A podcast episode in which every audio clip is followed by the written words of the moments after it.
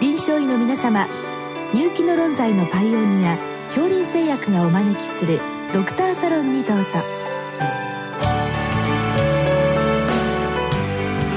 今日はお客様に横浜市立大学附属病院循環器内科教授石川俊之さんをお招きしております。サロンドクターは防衛医科大学校教授池脇勝則さんです。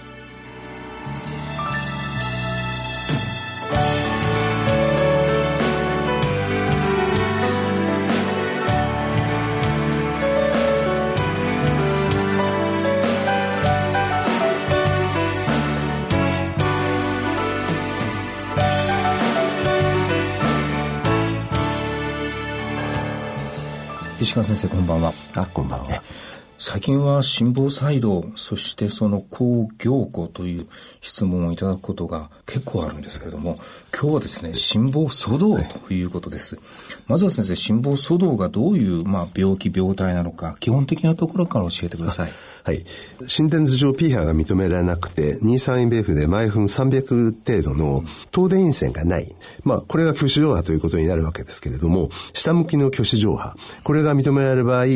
コモンタイプ、いわゆる通常型心房粗動と呼んでいます。で、23IBF で下向きの挙手上波が認められない場合は、アンコモンタイプ、非通常型心房粗動として区別されます。で、しかしその後、コモンタイプの通常型心房騒動は、三線便利の周囲をぐるぐる旋回するリエントリーであるということが分かってきました。で、そのため、高頻度心房ペーシングと誘発及び停止が可能です。心房を下から見て、三線弁輪を反時計方向に旋回すると、23MF で下向きの挙手上波が認められます。逆に三線弁輪を時計方向に旋回すると、23MF で上向きの挙手上波が認められることになります。そうすると、今の先生のお話聞くと、えっ、と、2種類あって、ええ、でも場所的には三線弁輪の周りをぐるぐる何か、あの、刺激が回っていて、それによる、まあ、頻脈性の不整脈という理解でよろしいでしょうか、それが心房騒動ですけれども、うん、この非通常型心房騒動には、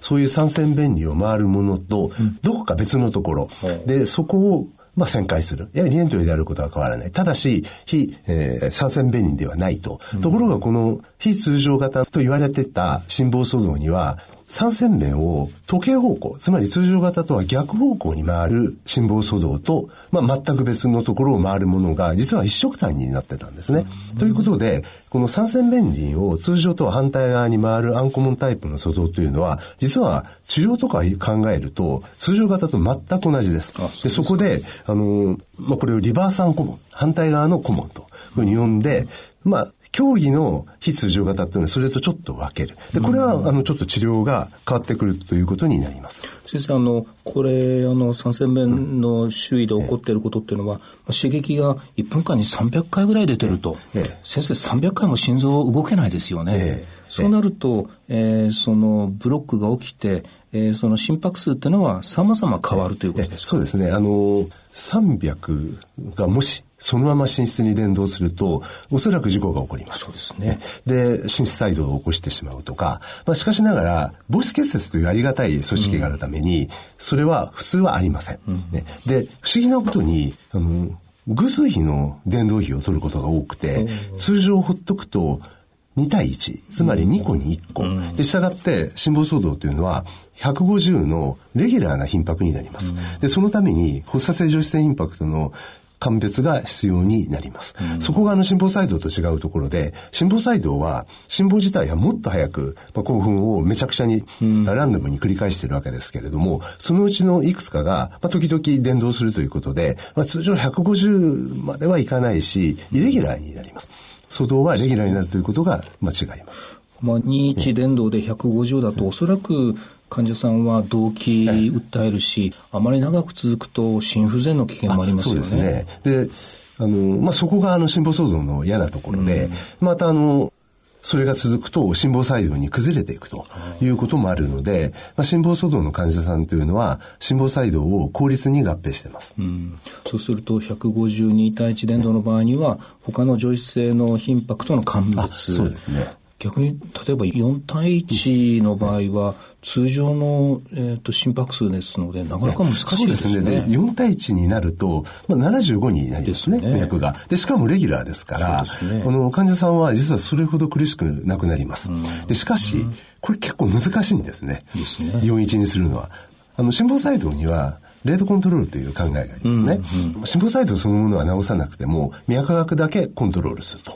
でで、それを心房騒動に当てはめると、こういう飛び飛びの数字しか取らないので、うん、間がないんですね、うん、で。そのために薬でレートコントロールするということが非常に難しくなります。これはまあ、あの、後半話される、ええ、その治療の難しさにもつながってくると思うんですけれども、え、そういうことなんですね。あと先生、あの、ちょっと先生途中でもおっしゃいましたけれども、心房騒動と細動は、こう、合併しやすいんでしょうか、あの、交互に移行するんですね。で、それがもうやらしいところで、でね、ある時は騒動、ある時は再動。ただ、再動というのは今全人口の1から2%ぐらいの方が持っているというふうに言われてるんで、まあ、多いですよね。ねただ、騒動を見る機会というのはあんまりないです。そうですね。騒動はある特殊な状況が起こらないとできない。ね。だから昔あの心房細動よくロンエイクという考えがありましたけど、うん、まあ、粗動を持っている方というのはほとんどが基礎心疾患を持っています。そうなんですね。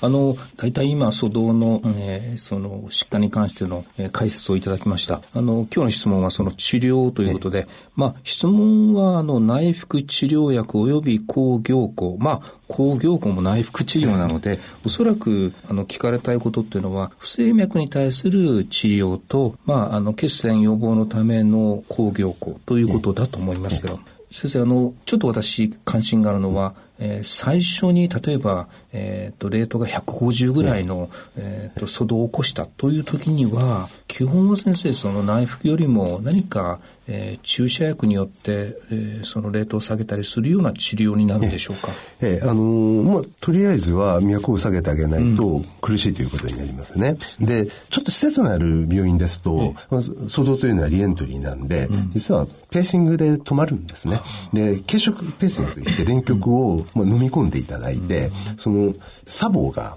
食堂の前にあるんで、実はペーシングができます。ただこれは限られた施設しかできませんので、まあ、実際にはお薬を使う。ね。で、そこで使われるお薬というのは、ジギタリスとか、ベータブロッカーとか、まあ、カルシウム気胸薬ということになります。で、経口で出したんでは、すぐに効かないので、ね、やはり常駐が必要になるケースが多いというふうに思います。そうすると、一般の先生方が、まあ、あの、心電図で、えー、っと、心房相当で、まあ、頻脈だという時には、これはもう専門の施設に送るというのが原則ですね。まあ、大学病院などでも、実は、再動緊急入院というのは通常ないですけど、ね、まあ、初動は、もう入院させるというのが、うん、僕が駆け出しの頃は先輩から習ったことです。うんそして先生、その、えっ、ー、と、不整脈に対する治療っていうのは、これ、心房細動と同じようにリズムコントロールとレートコントロールというふうに考えてよろしいんでしょうか、そうですね。で、まあ、最初にお話ししたのが、うん、レートコントロールということになりますけれども、うん、まあ、ちょっとそこからちょっとね、お話をさせていただきますと、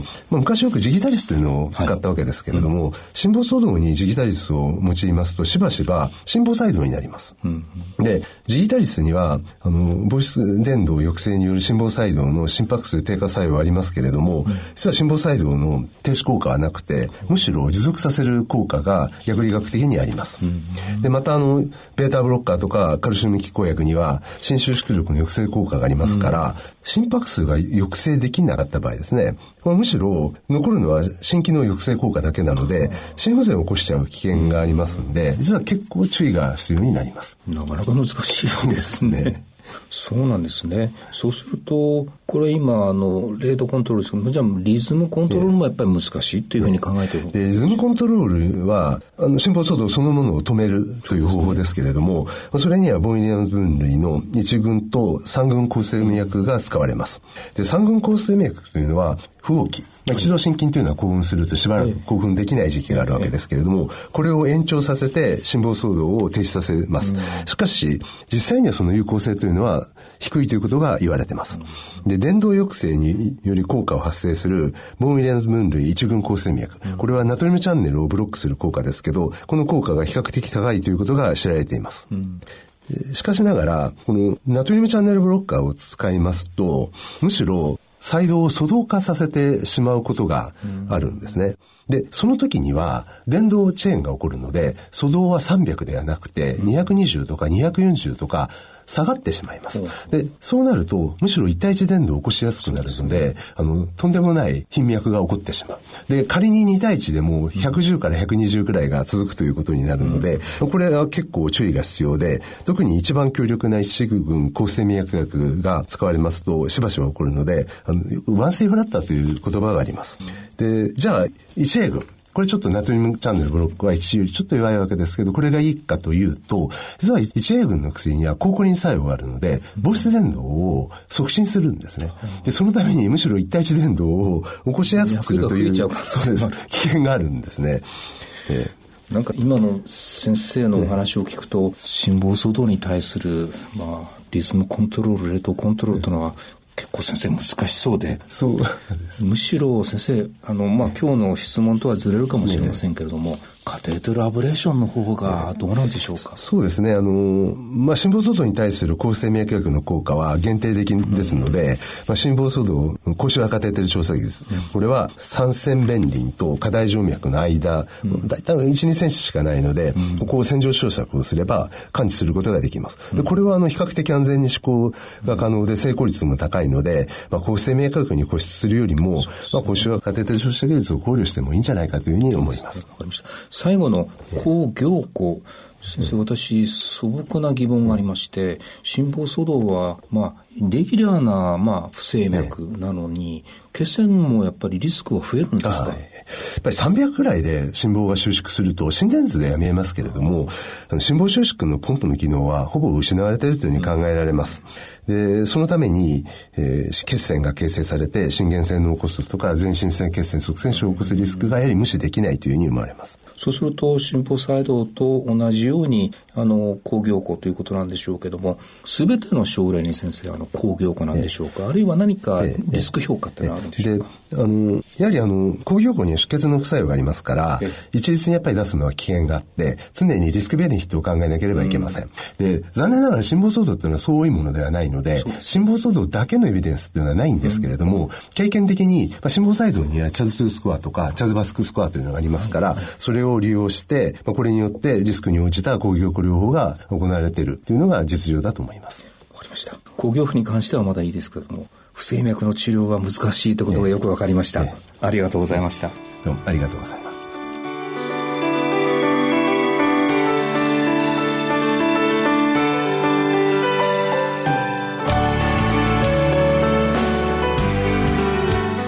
今日のお客様は横浜市立大学附属病院循環器内科教授石川俊之さん。サロンドクターは防衛医科大学校教授池脇勝則さんでした。それではこれで恐林製薬がお招きしましたドクターサロンを終わります。